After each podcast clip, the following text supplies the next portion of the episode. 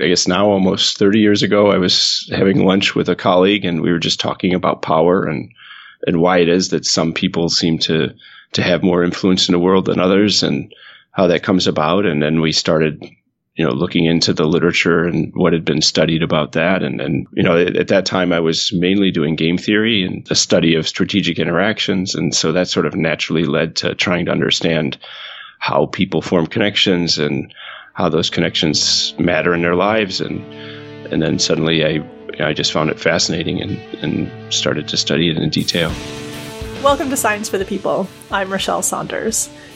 Matthew Jackson is the William D. Eberle Professor of Economics at Stanford University and an external faculty member of the Santa Fe Institute and a senior fellow of CIFAR.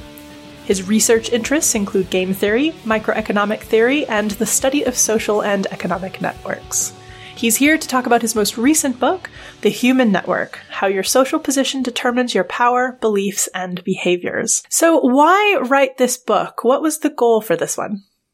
I, think the, the goal is that there's a lot of ways in which our networks, the acquaintances and, and people we interact with on a day to day basis, the way that they shape our lives and shape our opportunities and, and what we know and how we know it. And there's a lot of science now that I think is available and and these are things that that are easy to understand and so the idea was really to communicate those to to people and to help them understand not only how their lives work but but how we can improve policies uh, to to help the world. Study of human networks is such a cross disciplinary topic. I mean, you point out in the book that it covers, uh, it's interested, um, people are interested in it ranging from sociology, uh, economics, mathematics, physics, uh, anthropology, computer science. It's, it's quite a, a field of interest in a lot of different disciplines. Yes, exactly. It's it's one that that pretty much cuts across disciplines, and it's it actually you know as a scientist studying it, you realize how siloed academia can become and and people are all in their own departments and studying their own topics and yet this is one that if you could redefine all the the fields there'd be a, its own field. It, it really it, it, touches all sorts of of uh, sciences i guess from different angles. So how how old or maybe new is the thinking that you talked about in this book about human networks and, and that the impacts and effects? I mean, have we long been thinking about, from an academic perspective, human networks? Is it kind of established thinking and established thought, or is some of this stuff quite a bit newer? Um, both. Uh, you know, you can find Plato talking about uh, birds of a feather flocking together, not in those terms, but but you know the the tendency of people to associate with other people who are like them, and and how that influences people's decisions. So it, it you know it, has been around for millennia. Uh, at the same time, I think now there's two things happening. One is that people's lives are being affected by new technologies and the way we communicate, uh, and, and the social platforms that that allow us to connect to other people at, at greater distances has has made it more obvious to people how how networked they are, and that's also opened a, a sea of data to to people to study in terms of how we interact and and when we interact and and how that shapes what news we're hearing and when we're hearing it and and uh, how we're how we're forming our behavior or behaviors and beliefs.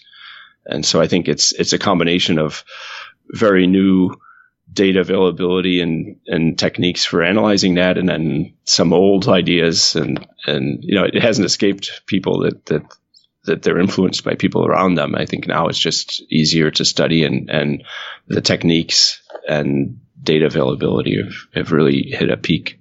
I was going to say, um, for certain types of academics, I imagine a world of social media that really surfaces network connections in a way that we couldn't, that we didn't sort of see surfaced previously. It must be kind of an absolute gift. It is, yeah, yeah. It's a fascinating time, and and at the same time, you know the algorithms that are associated with a lot of the the technology that's out there is changing the way that people are interacting and and so there's there's both the availability of data and also the the sort of interesting byproduct that it's changing the way people are are interacting and and that that combination is makes it really fascinating.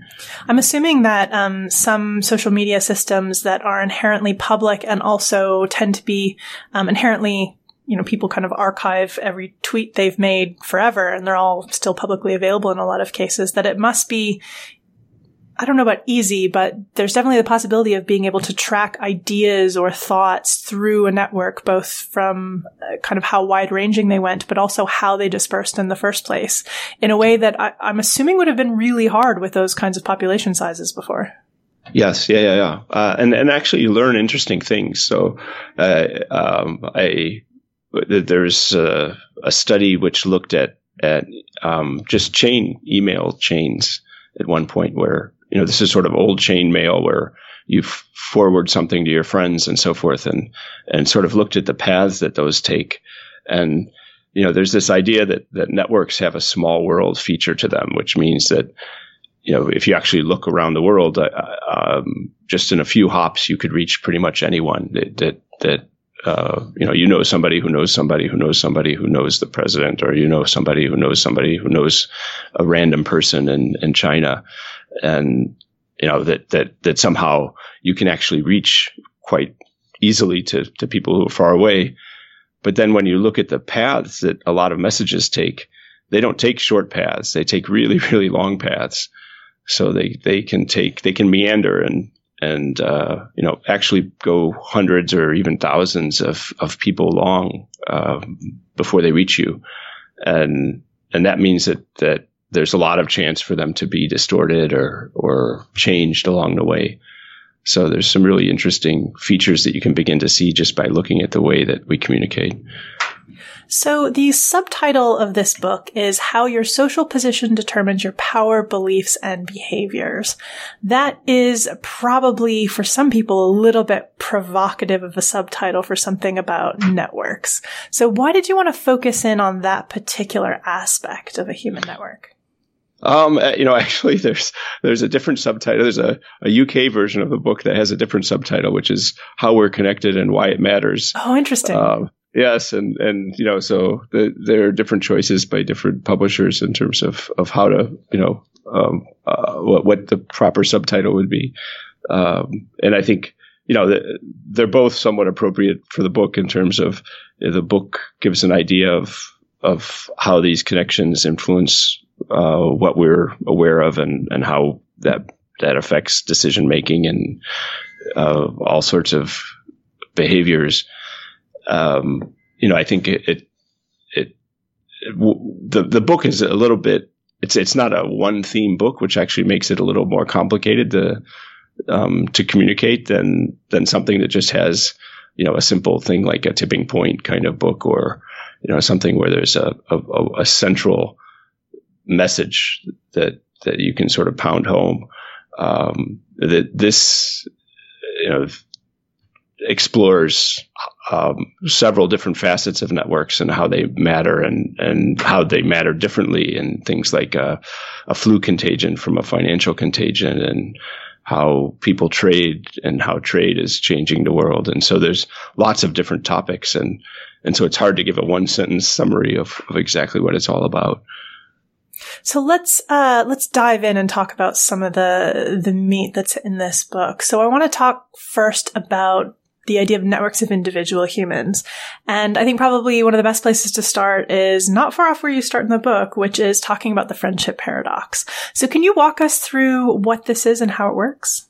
Sure. So the friendship paradox is, is a really simple fact, and it sounds paradoxical at first, but then it's quite obvious. It's, you know, most paradoxes are somehow mathematically trivial, but the idea is that your friends are more popular than you are, and and we all experience this. So when, when we look around, uh, you know, we, we feel somehow that our friends are, are communicating with more people and and are are are seen by more people and are more central in some ways than we are, and that paradox is is sort of easy to understand because if you look around and you think, okay, here's somebody with um, 200 friends and here's somebody with 10 friends, the person with 200 friends is going to be looked at by many, many more people. So, so they're going to be counted as a friend by more people than the person with 10 friends.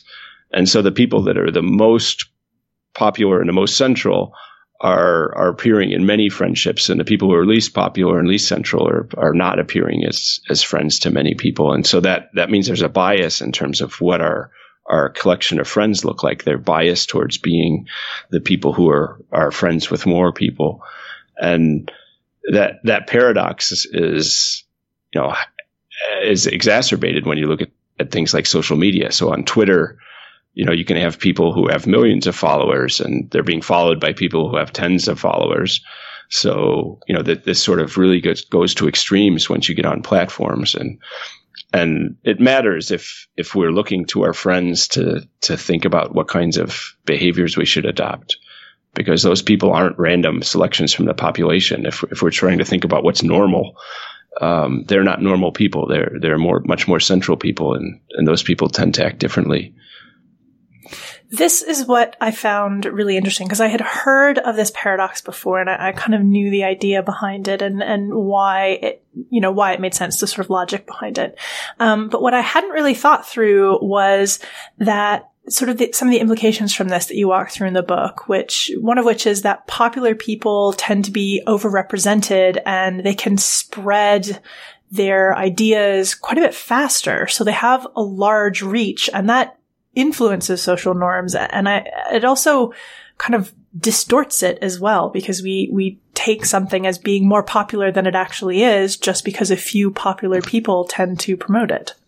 Yes, exactly. And, and, you know, one, example I walk through in the book is the, of you know teenage behaviors, and and teens are keenly aware of what their friends are doing, and and take that as a signal of how they should behave, and you know people who are if you I think several studies have looked at when teens first try drugs and alcohol and um, smoking, and uh, some statistics are, um, you know, basically if if you uh, each additional friend um, leads to a 6% increased chance that, that um, someone has tried alcohol in middle school, a 5% chan- increased chance that they've smoked. Uh, so these people, are, you know, they're, they're more connected and that means that they're more social and they're interacting with more people and they try, tend to do social things earlier and, and with greater and, and greater amounts. And then people are looking around at their friends and they see their friends are smoking or, or, or drinking in, in middle school and they take that to be normal behavior. And, and so then that feeds back and can lead to a norm where, where people have a distorted idea of how much behavior is going on in a population and they think it's, it's normal behavior when it's actually rarer than, than they think it's rare from the standpoint of raw numbers of people participating at first, but it's just so overrepresented in the visuals. It's, it's a really, I found difficult thing to hold in my mind, but some of the diagrams in the book really made it much clearer to understand. They were really helpful for me to understand this kind of tension between these two ideas of something being not that common in terms of raw number of people exhibiting a behavior, but become overwhelmingly common when you look at the networks of those individuals. Right, right. Yeah, exactly. And it's something that, you know, we can be aware of. It's just hard to, you know, we're, we're, I think humans are innate counters we just sort of look around ourselves and we, we can, you know, our brains roughly keep track of how often something's going on or how frequently we see something. Does this look like the normal behavior? And, and that gives us an impression, but we don't necessarily think, oh, but, but what I'm seeing isn't actually what the full population's doing. It's what my friends are doing, and my friends aren't random people from the population. That's very difficult for us to grasp, right? We we usually think of our friends as sort of normal, typical people and and they're not. that's that's an interesting, you know, yeah. It's it's it's a it's a f- important thing to understand. Early on in the book, you spend a little bit of time talking about the Google PageRank algorithm and its creation to, I think, help people understand some of the concepts in human networks. So, why did you decide to focus on that example as a as a good way to illustrate um, one of the ideas within a human network? Yeah, I mean, it was one of the first really important applications of the idea that that when you want to find something really central, it's not just how many friends you have, but which friends you have. And in terms of Google PageRank, the way that worked was, you know, I don't know how many people remember back to the early days of the internet, but the early days of the internet, companies were struggling to figure out how do we deal with these millions of pages that are starting to pop up. And, you know, when you type in a keyword, you want to find one of these pages. Uh, which ones do we show you? That was a, a tricky thing at first. And, and Google, the um, page rank was a, a very clever algorithm. It said, look, we don't want to just look for pages that have lots of connections. We want the pages that are being pointed to, being connected to by other important pages, right? So, so you want to find the ones that, that other important pages are paying attention to. And, and that is a very different concept than just looking at the ones that have lots of, of links. Um, and, and ones with lots of links were also easy to create. It could create a page and then create lots of fake pages that would point to it and so forth. And, and so there was a lot of noise in the internet and, and this algorithm really cut through things. Um, it was a very clever algorithm and, and that kind of centrality, it's, it's not, you know, it's this old adage. It's not what, what you know, but who you know. It's, it's not how many people you know, but, but how connected they are that's important in terms of your reach, right? Somebody can have thousands of friends and somebody else just has a couple, but if those couple of friends are, are really well connected, that's that can be really important. Yeah, this idea of kind of indirect reach. Exactly, exactly. Quite interesting. I just happened to be reading your book alongside also reading um, a book called Algorithms of Oppression by Safiya Umoja-Noble. And um, that book is looking at how technology like Google's PageRank is a distortion of reality that negatively impacts unprivileged groups due to an overrepresentation of certain groups' ideas. And I found reading the two books in tandem quite interesting because her book dealt with a lot of the kind of outcomes of some of this and some of the um, ways in which privilege and lack of privilege play out online, while your book talks about some of the underlying realities of how networks not are manipulated, but how networks don't always spread information in a way that you might think they do, and how popular things can be distorted. You can create e- echoes in these kind of feedbacks or double counting that distort some of the I'm using air quotes here, reality of, of what's actually happening in the network. And I, I felt like they were really interesting to read together as kind of two sides of the same coin. Mm-hmm. Yes, yeah, definitely. And and you know, as you're pointing out, uh, there's there's all kinds of distortions that that come in. You know, beyond the friendship paradox, the you know, there are feedback effects in networks, and and one thing that happens, you know, as you're sort of pointing out, there, um, you could call it privilege, or there's a a rich get richer effect. So, for instance, you know, once a page starts getting found a lot via an algorithm, say, you know, Google's page rank or whatever uh, search engine you have, then it becomes easier to find. Then more people go to that source and start connecting to that source. And then it becomes even easier to find. And then the one that never gets found gets harder to find. And, and so that, you know, you get these kinds of feedback effects in networks where uh, it, it, plays out socially too. You know, people who have more friends, it's easier to make more friends at that point. Or if you have more business connections, then those people can help you get new connections and new business, and and those people help you, and and you, you know it snowballs. So there's a sort of multiplicative effect of the way that networks work, which can be very uh, unequalizing in in a sense um, that you know that can really exacerbate inequality. So was this one? Now remind me. This one was the eigenvector centrality. Yes, yeah. So the the the notion of you know um, I'm connected to somebody who's well connected, and I, I, sort of measure how connected I am by how well connected my friends are. Well, that becomes a, a self-referential notion because then uh, those people I have to define how well connected they are, and that goes to their friends and so forth. And so you end up with a mathematically you end up with a system of equations and a system of unknowns. But it's it, it's one of the best studied um, areas of mathematics and and leads to this notion called an eigenvector um, for measuring how central different nodes are. So it's it's actually very beautiful math and and and conceptually quite simple. Um, and, and it's it's very powerful in a network sense. So there's a another type of centrality that I want to talk about. There's a few, but one in particular that I thought was quite interesting was I'm pretty sure it was betweenness centrality, and you illustrated this quite well with the Medici family. Yes, yeah, precisely. So that's a different notion. You know, we've talked about sort of two. Like one is just how many friends you have, another is how powerful your friends are and, and how well connected they are. And this third one is is a notion that has been around in sociology for I guess about four or five decades, and and is one that that sort of looks at how good a connector you are between different groups.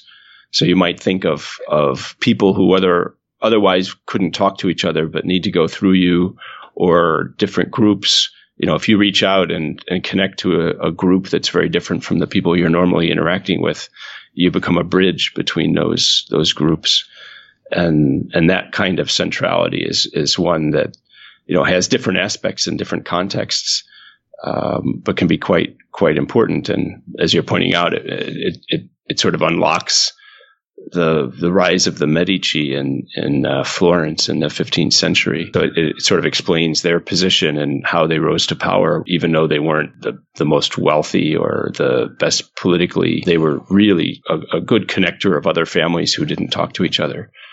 And, and that gave him a lot of power. So I also want to talk about this idea of, and I swear I'm going to mispronounce this the first time, but I got a 50-50 chance, homophily? Uh, that's correct. Yeah, homophily. Ah, yes. win. Okay, yes. so it is homophily. Can yes. you uh, give us a definition of what homophily is and talk about it a little bit, as in how yeah. it applies to networks? Yeah. So, so homophily is something that we're uh, is an overwhelming tendency of humans to interact with people who are similar to themselves, and you know that happens along um, ethnic lines, age lines, religion, uh, income gender, uh, pretty much any kind of dimension you can think of that describes a person. They tend to interact with other people who are similar to themselves. And it happens for all kinds of reasons. You know, just the fact that you know, school kids go to school with other kids who are um, similar in terms of their age and, and often uh, geographically uh, there's going to be segregation by income or ethnicity, and so they might be you know, tending to see people who are similar to themselves. It happens professionally because we work with people who have the same skills that we do, and and tend to be working in the same areas, and and it, it means that that most of the time we're interacting and talking to people who are are have very similar backgrounds and and similar experiences, and um, you know that that's can be good and bad. It, it has its features that that makes communication really easy and you know sort of great to be interacting with people like that. But it also segments our networks quite a bit and and you know can make for the sort of echo chamber kinds of of features into in the networks that we are, are embedded. I was fascinated by one of the examples you called out by um, Thomas Schelling, um, where small bias in ethnic preferences of the neighborhood that someone lives in can be uh, quite a large and surprisingly powerful force for neighborhood segregation.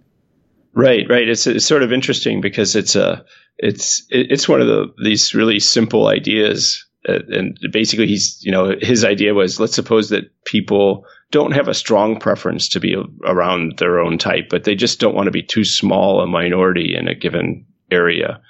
Uh, so if they become too small a minority then they move. And you know you think okay well and uh, you know if one or two people are, are sort of misplaced then they move that's not a big deal.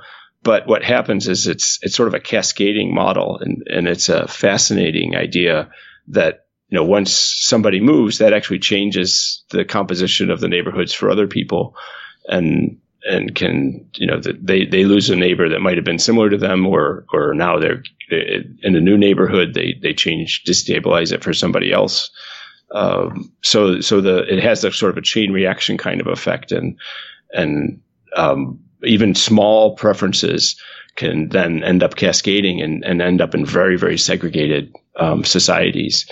And uh, it's it's yeah it's a fascinating uh, explanation for some of the geographic uh, differences that you see in, in terms of how people locate.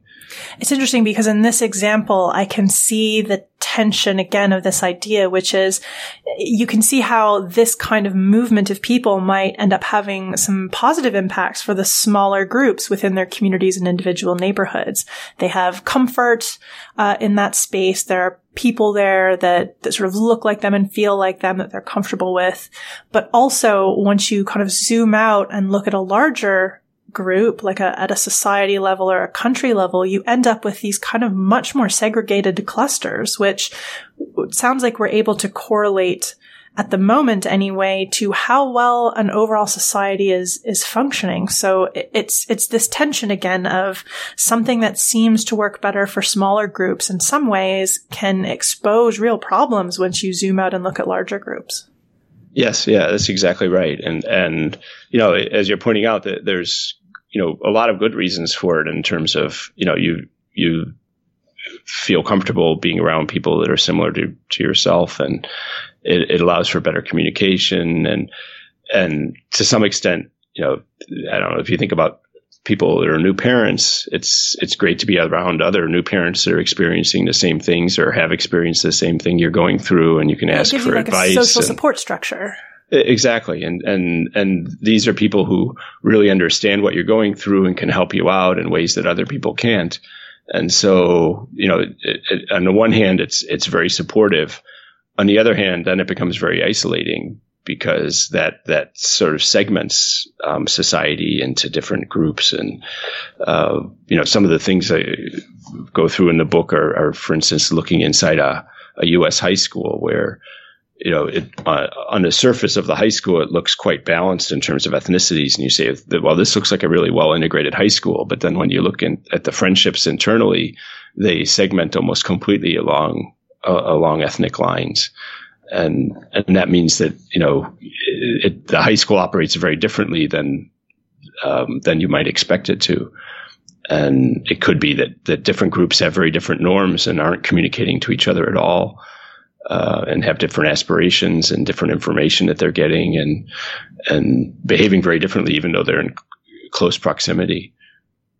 You also talk in the book how uh, homophily can create kind of what you call poverty traps, where a group of people, because they stay with a like group of people and are drawn to people in situations and from backgrounds like themselves, have a tendency to sort of get trapped in these kind of immobility spaces where they can't get out of those things. Um, there was an example in the book that you talked about where a young woman was looking to try and figure out how to apply for college and navigating that process in her from her particular background. She had no real understanding of how to even begin navigating that process, and that was just a, a combination of her background and where she had grown up and the people that surrounded her also not really knowing how to navigate that. She didn't kind of have a community guide or a network guide to help her understand what to do or where to go or how to access, you know, scholarships and that kind of thing.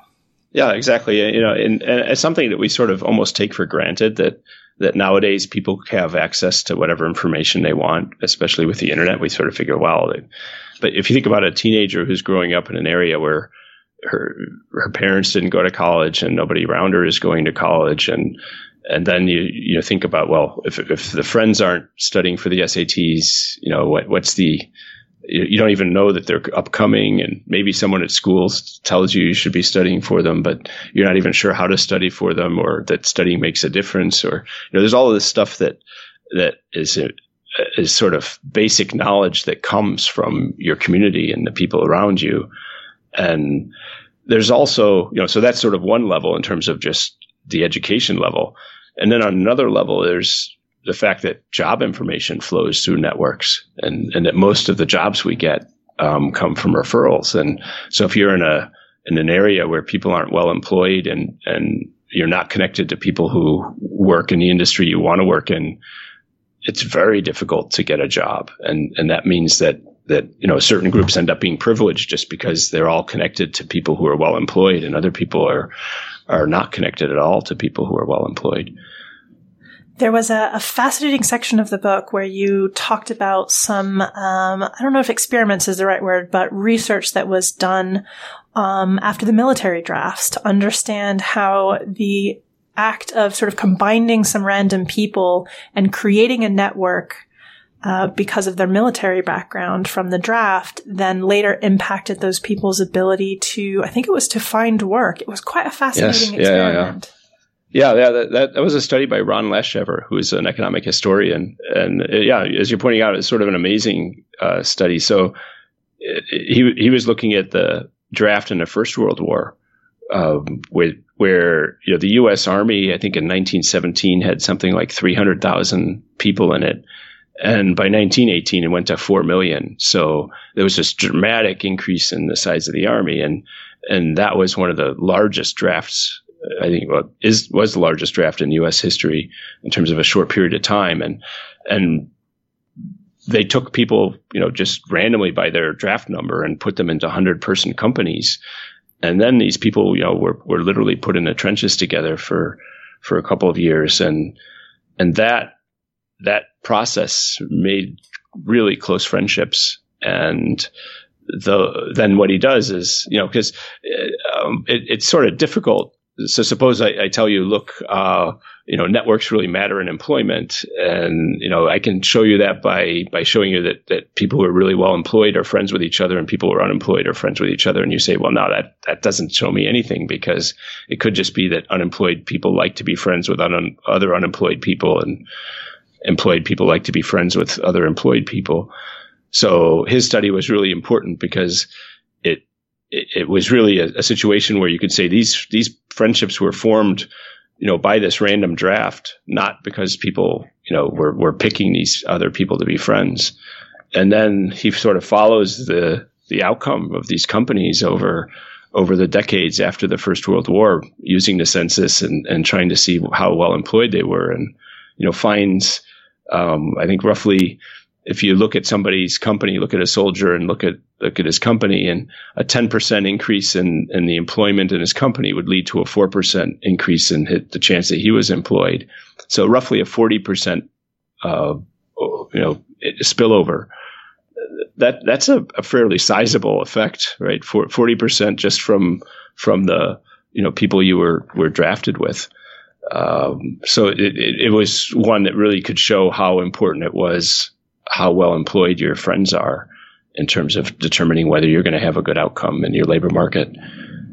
It's one of these fantastic kind of clever bits of research looking at a, a time and place in the world where these kind of natural experiments happened without necessarily being guided or being forced? Because if if we were to say you know let's run an experiment to prove this there's just no way you could kind of engineer something. And i'm i'm always fascinated by historians and people looking back to try and find or who who just end up finding these kinds of little moments in time that act as really great natural tests of these ideas. And i think this is just such a perfect example of one of these yeah. situations you're right. It's it's really a beautiful example, and it, it's it, and you know it, it, it's also when you when you start thinking about these things, sometimes you have a really clever idea, but then it's hard to find a scale where you get enough data and you can actually have a powerful enough impact. So this one was just perfect in the sense that you know you really had millions of people. You have census data for years afterwards. You can really see that these people were put together and and you know forming close friendships. Yeah, it was. It, it's really a beautiful example of of that type of uh, of research and, and approach. It's a powerful method when it works right. So looking at this information, knowing that homophily has an impact on our networks and knowing sometimes that that impact can be negative, can create these kinds of poverty traps. Our, our urge to stick with people like us can actually mean that we stay in an underprivileged situations. I mean, what do we do with this knowledge from a, a kind of public policy or government or social program perspective? Is there a way that we can use this knowledge to try and make some of this better? Yes. Um, you know, I think that there's sort of two levels that that you, we can do this at. One is sort of a personal level, and, and it's something that I've become increasingly aware of. You know, just as a as I've studied these over the years, it, you know, one thing we can do is personally put yourself in sort of uncomfortable situations where you go out and you reach out to, you know, for instance, for me as an economist, uh, sometimes it's a little strange to go to a conference where everybody is speaking a slightly different language and you know um, has different backgrounds and are studying different things. But as you pointed out at the beginning, you know, network science goes across different areas, and so it's sort of necessary to to reach out across the aisle and, and hop into different circles of, of people that, that have different backgrounds. And so on a personal level, we can do that. On, on a you know policy level, it's it's much more challenging. And I, I, give you one example where I think you know this this can be done well. Um, so as we talked about in terms of high schools, if you have a fairly large high school, say that's that's on paper ethnically well integrated. So you know you've got a, a mix of different backgrounds and races, and and um, you, you, think it's a fairly diverse environment. Well, if it's a large high school, then it can just fragment into small small cliques of of different groups that that really don't interact with each other. But if it's a very small group, so there's sort of a, a critical mass phenomenon where if you get small enough groups, then you know, I, I, can't just be friends with my own type because there aren't enough of my own type around, and I, am sort of forced to have friendships that that are with people who are, are different from me. And one way to sort of you know um, work this is instead of having a, a large high school where you everybody just sort of mixes together, you can s- segment it into lots of small groups where those small groups are are almost like a high school within a high school, right? So you know ha- have a group of 40 or 50 people or even smaller say 30 and and those people take classes together and and you know operate as a group and and you know have a bunch of those groups and if they're sort of you know randomly chosen from the population then people are going to have much more random friendships and and have more diverse uh, friendships than they would otherwise so you know, just the way that, that the, the whole system works, you can begin to, to do that. But social engineering is not an easy thing and, and, you know, uh, can have unintended consequences. So, so it's something that, that, you know, has to be done carefully. I was going to say, I think, I think we're definitely learning the lesson that social engineering is something that we can't take lightly yeah. these days. Yeah. Yeah, yeah, yeah, yeah. Yes. yeah. Yeah. No, it's a, it's a fascinating age that way.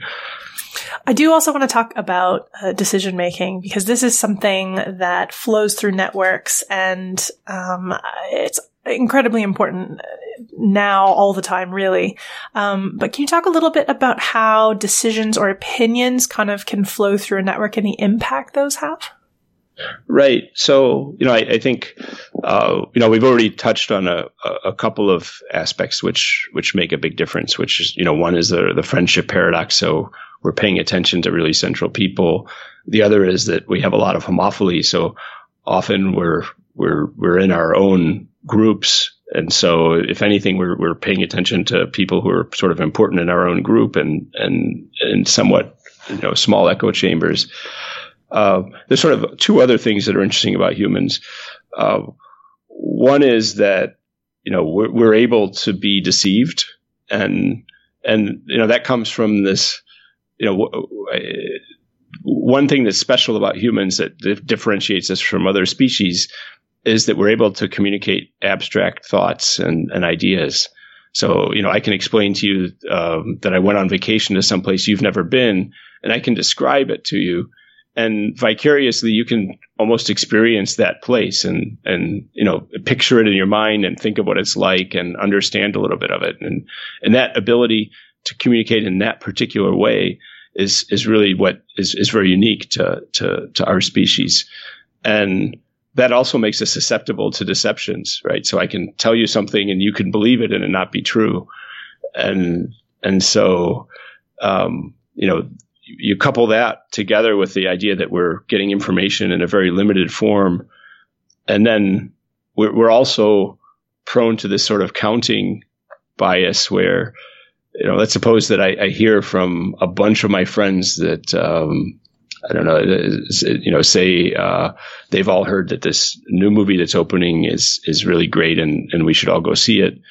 Um, you know, the more people tell me that, the the more I tend to believe it. but it could be that they're all reading a single review, right? That that there's just one piece of information that, that's flowing through, and uh, that that makes it very difficult for us to to process. Um, you know, we're, seeing that now with uh, with these pockets of of measles uh, vaccination issues and sort of one old study that, that went way back, which was turned out to be fraudulent and, and still echoes today in, in certain parts of the population. Um, you know, it's it's it's a fascinating distortion that, that makes it very difficult for people to learn in, in a social environment. Yeah, there's this, uh, these sorts of distortions and, and echoes and double countings of information. So uh, the idea of an echo where you put something in um, and it kind of bounces back at you in a way that maybe you're not quite aware of. And then you take that into account as, as someone else's opinion that reinforces an opinion you had. But sometimes that's just really an echo of, of the thing that you put out there to begin with, as well as the idea of double counting. It, it seems so kind of separately kind of academic and interesting when we think about it in terms of movies or restaurant choices. But when you look at it as applied to things like the anti-vax movement, it becomes a different kind of important to understand how it works. Right, exactly. And, and, you know, and I think uh, uh, the interesting thing about the, you know, vaccination thing is that, you know, uh, people are really genuinely interested in doing the thing that's best for their children, right? It's it's it's you know a lot of people are really interested in that, and and it's it's not a situation. It's also a situation where there is a real truth, and and we realize how difficult it can be when we're bombarded by information from different sources and we're not sure how to make sense of it, and we're hearing a lot of things from people that we trust, and and these kinds of things moving around, and you know it. Uh, things can be moving around and, and coming at us that aren't true. Uh, and that's very difficult to sort out. It's it, it, means that we really have to be true detectives and and spend an, more, an enormous amount of time checking facts and uh, you know and checking sources and tracing information back and trying to figure out what came from where and that's that's a, a, a daunting task we are incredibly influenced by where we come from in our network, both small, kind of intimate networks, but also larger networks.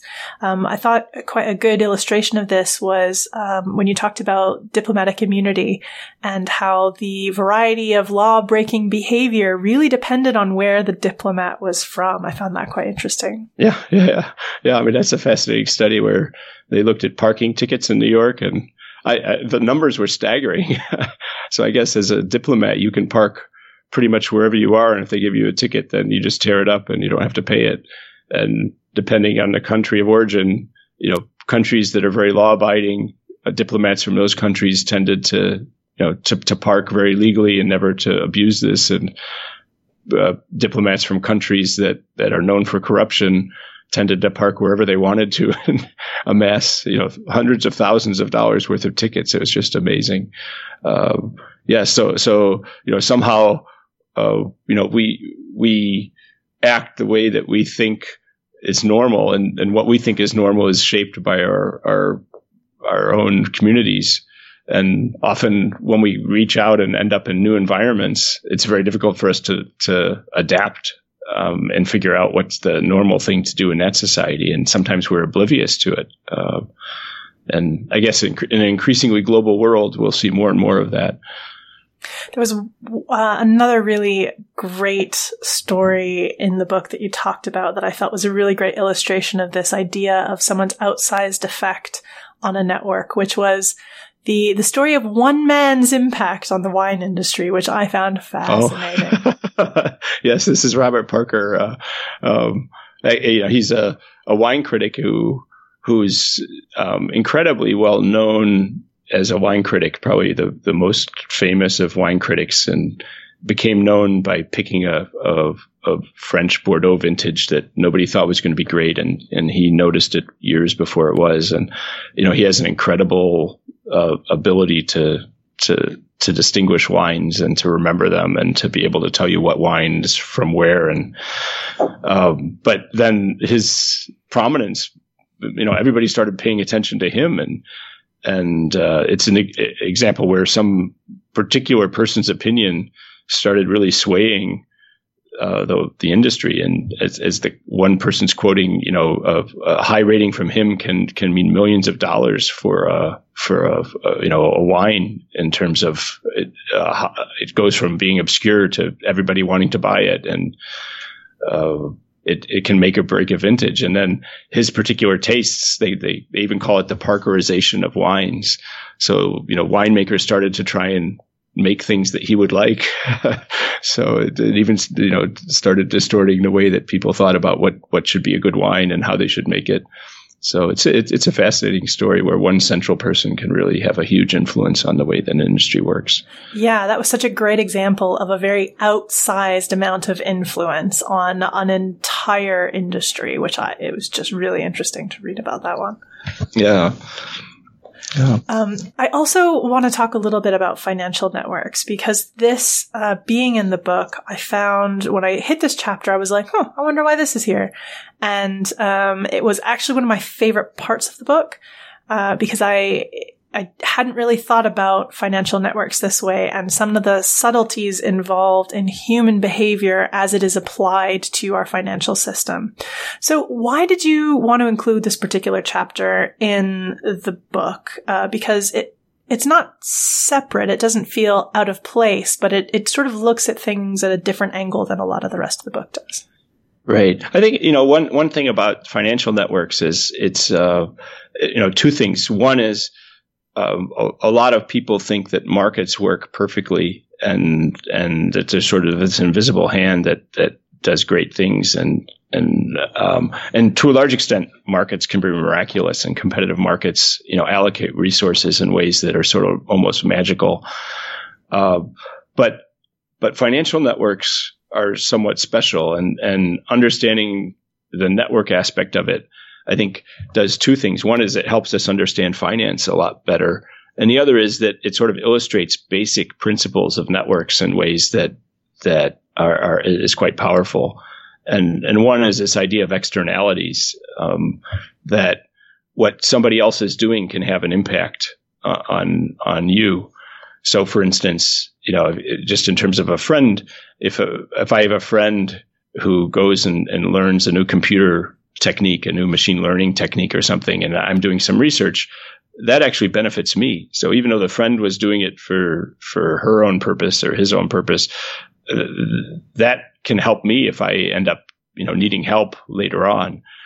Um, in financial networks, this plays out in the sense that you know if I'm dealing with Lehman Brothers and and having a big investment with a particular investment bank, and they've made a ba- a, a bunch of bad investments on the side um, uh, their bankruptcy can can cost me in in some cases um, hundreds of millions of dollars and and put me in in close to insolvency or bankruptcy myself for for years to come.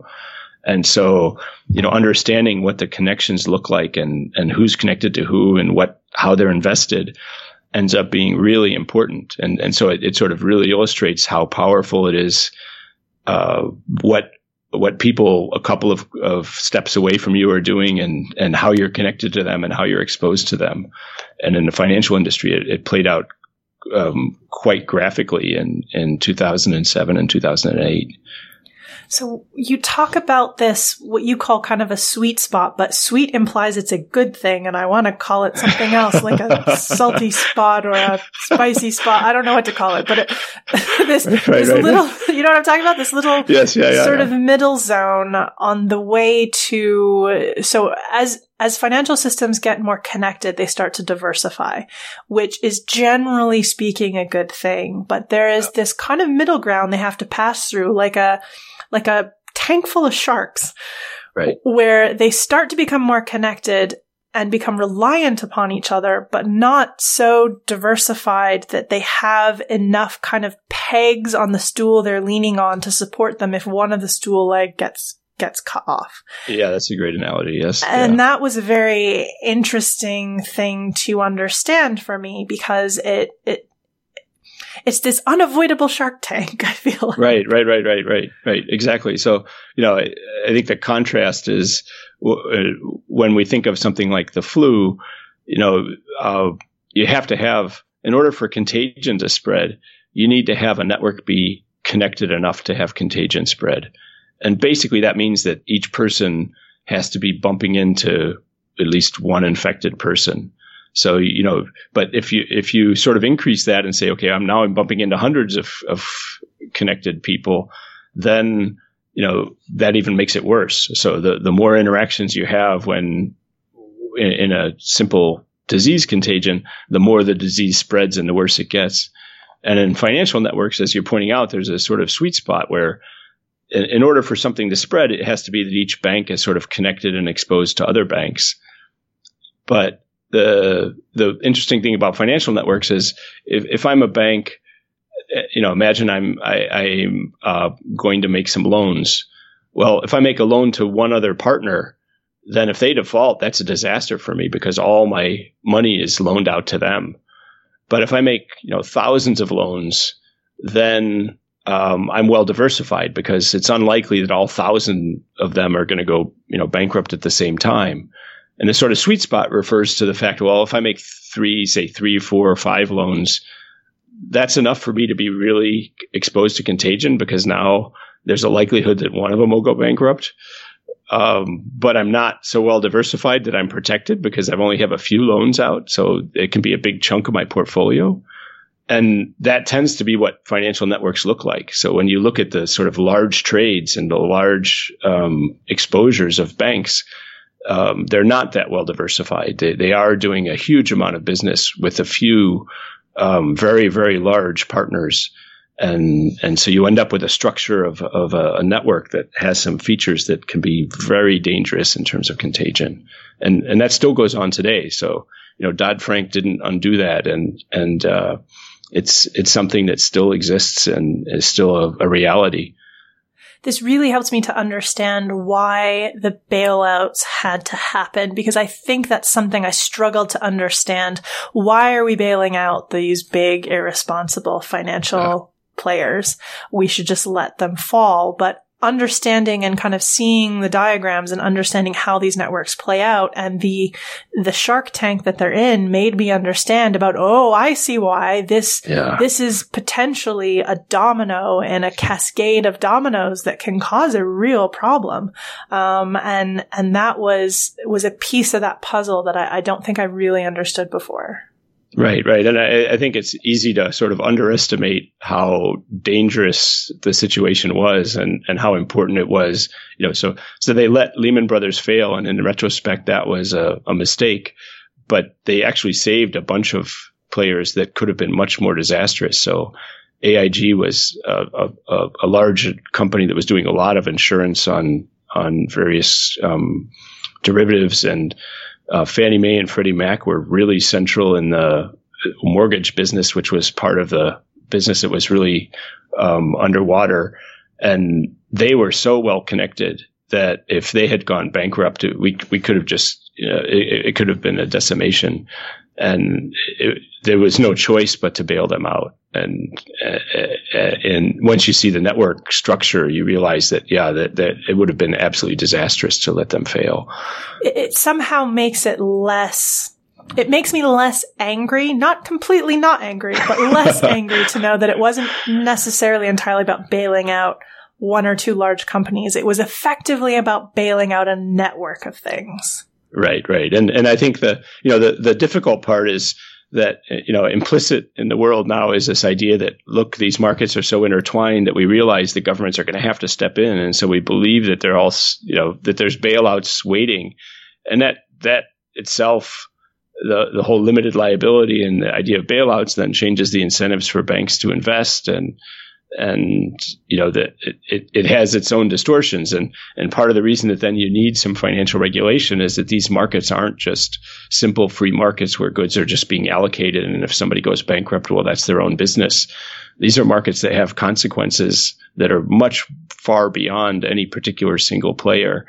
And understanding that and understanding how distorted their incentives to invest can be means that you know we have to have information on what they're doing and, and have some idea of, of whether or not we're teetering near the edge or, uh, or, or things are safe. And, and you know that's something I think central banks around the world are now really aware of, keenly aware of, and and in talking with central bankers, it's become clear that they're they're thinking in networks that that's their primary uh, mode of of thinking these days.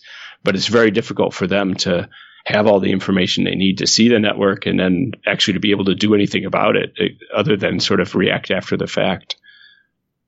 So this is probably not the best way to ask this question, but I'm just going to plow through because it's the only way I can think. Is there a way to like regulate ourselves out of this shark tank or is that still something that we're trying to figure out now that we know this piece of information and we we're starting to really understand how the dominoes are set up and which dominoes are precariously placed how, are, is there a way that we can put some rules in place to govern financial institutions or uh, provide guidelines around diversification. I guess I'm just looking for is there yeah. a regulatory lever here somewhere that we can like push in?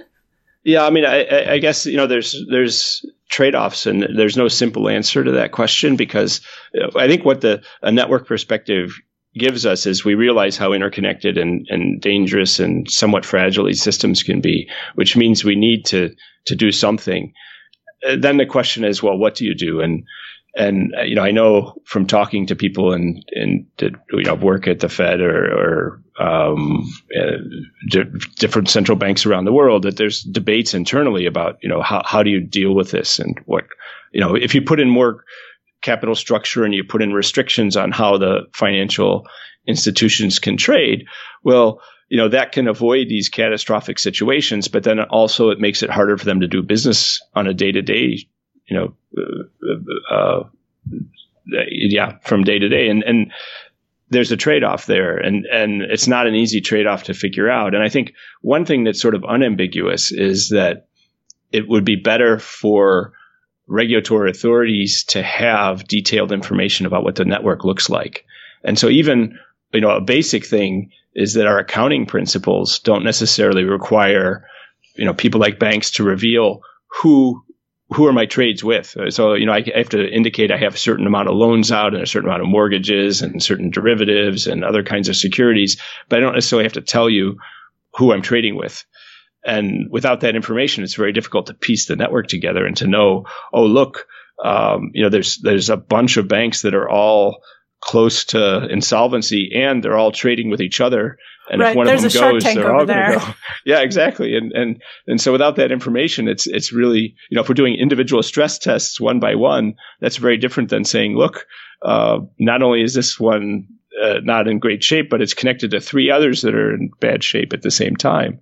Um, that's kind of you know, that simple information would be very valuable to have, and and so just improving that kind of information uh, already especially not just for banks, but for the what's known as the shadow banking. You know, there's lots of money that goes through insurance companies and pension funds and hedge funds and all sorts of organizations that aren't regulated directly. Knowing what's going on in the financial network would just be a starting point. And and sort of we're we're still operating a little bit in the dark. Um, so it's it's you know it's a fascinating area.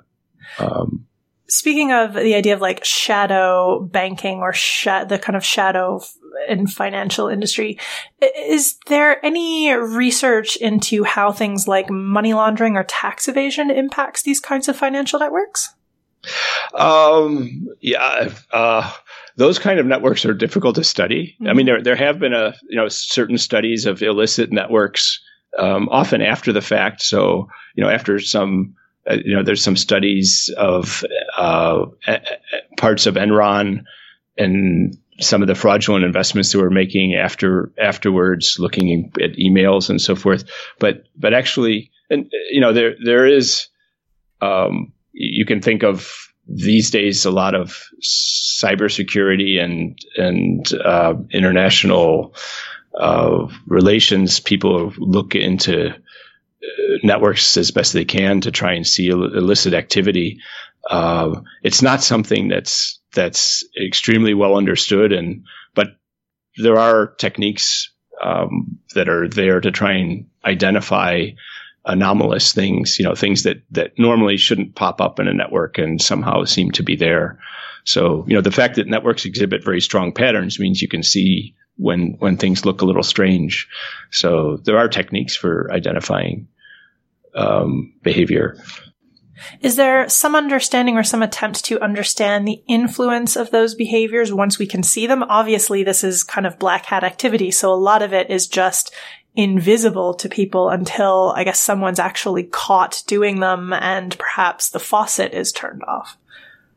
Um, yeah, I mean, I, I, think there's ways to to to look for um, you know uh, certain kinds of behaviors that could be fr- fraudulent, and uh, I, I, think it's it's not easy. But you know, for instance, as you can imagine, there's there's people who spend time trying to identify um, you know communication between terrorists or or a- activities where somebody's trying to influence or or plant uh, you know seed some kind of uh, false information.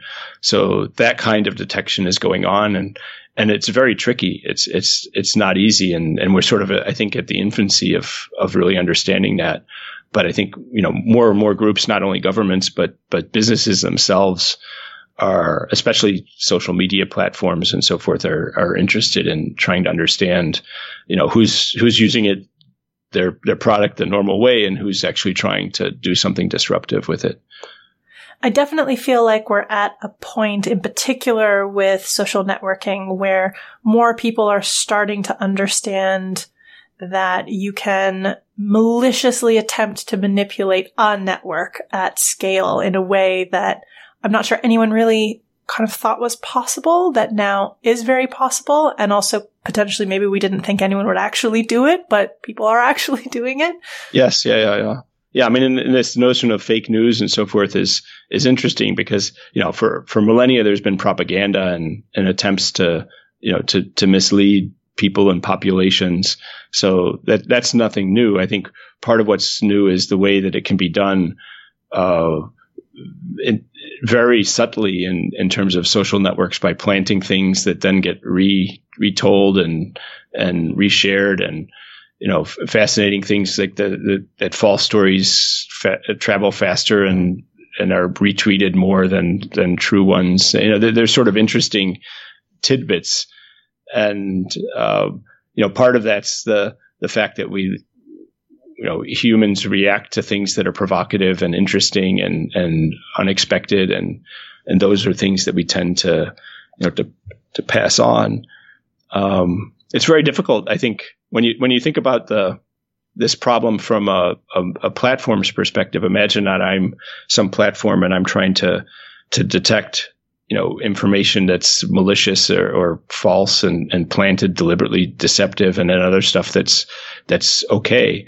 Uh, it's actually very difficult for an algorithm to tell the difference between um, humor and uh, deliberate lies, right? So if, if you can imagine something I don't know if people know The Onion, but you know, there, it could be satire. You know, something that's a sort of a, a funny false story.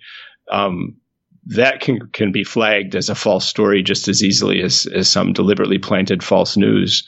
So if you're doing this algorithmically, it's not easy to sort of you know tell whether somebody's you know, sending something on because they think it's so silly or because they believe it and and they're being influenced by it. Uh, that, that that's a really tricky problem.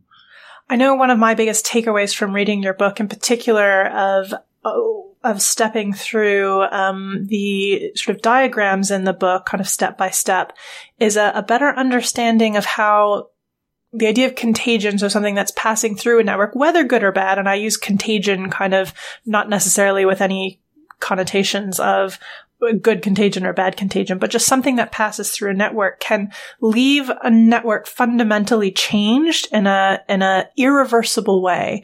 And so there's not really a way to back out of these. You can't kind of run, run the test and then back it out again or roll back to a previous version. Yeah. yeah, it, it leaves an outsized and lasting impact because as it moves through something, it distorts it, it changes it, moves it, it, it changes the configuration of it in, in often really profound ways.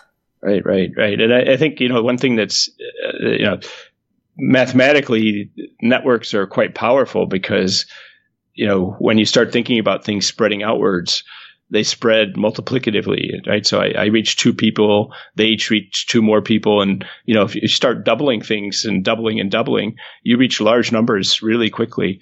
And, and so you know, these effects can be quite quick and, and quite large depending on, on uh, how well they spread. So virality is, is, is really a, a fascinating it, it could be great. I mean, could, you know, it means good news can spread, but it also means other kinds of things can spread. Um, I know, I know one of the uh, two sets of diagrams, kind of comparative ones that'll, that'll probably stick with me, um, more than some of the other ones is the comparison of the um, voting that happened. I think it was in the Senate or in the Congress. The Senate, um, yes. Yeah, the Senate a couple of decades ago versus more recently, and to see really visually in that network the polarization of politics in the U.S. and to see it visually represented like that. I mean, I, I think we all know and feel that that polarization has been happening and is now worse than it has been in a very, very long time, if ever but to actually kind of see it torn apart like that over the course yeah. of a couple of decades, um, that visual really left an impact. Yeah, yeah, you're exactly right, and it, it, it sort of shows how how um, segmented our politics are these days and how polarized they are, and and it, it's you know. Uh, networks are amazing in that way in terms of the ability to visualize something and see how things are moving and how they're changing the the the graphics are are really important and can show us things that we we wouldn't quite have a, a full perspective on otherwise. And that one, I, I, agree. It's it's it's really sort of a shocking one in terms of you know is there really polarization? Well, certainly if you look at Senate voting, they're they're voting very differently in, in, terms of agreeing with each other than they used to. It's it's much more split along party lines and and and uh, more fragmented than ever before. Well, than it has been in in some decades. Um, so it's it's really uh, uh, yeah quite illustrative of of this general feeling that we have that that things have become uh, more polarized. Matthew, it was a really fascinating read, and thank you so much for joining me today. Really interesting book, and I highly recommend people go check it out, if only to see the diagrams, which we cannot adequately explain in an audio only format. Go look, yeah. go get the book, people. Well, thanks so much, Rachelle. This has been really wonderful. If you want to learn more about Matthew Jackson, his research, his writing, or the book, The Human Network, How Your Social Position Determines Your Power, Beliefs, and Behaviors, we've got links for you to click in the show notes for this episode, which, as per usual, you can find on our website, scienceforthepeople.ca. Science for the People is listener supported. You can find us on Patreon, where you can support us with monthly donations in any amount. Your support keeps us afloat and able to keep making great new episodes, and we thank you for it. The show is produced by Rachelle Saunders and edited by Ryan Bromsgrove. We get help with special projects from K.O. Myers. Our theme song was written and recorded by Fractal Pattern, and its title is Binary Consequence. The show is hosted by Bethany Brookshire, Anika Hazra, Marion Kilgour, and me, Rachelle Saunders.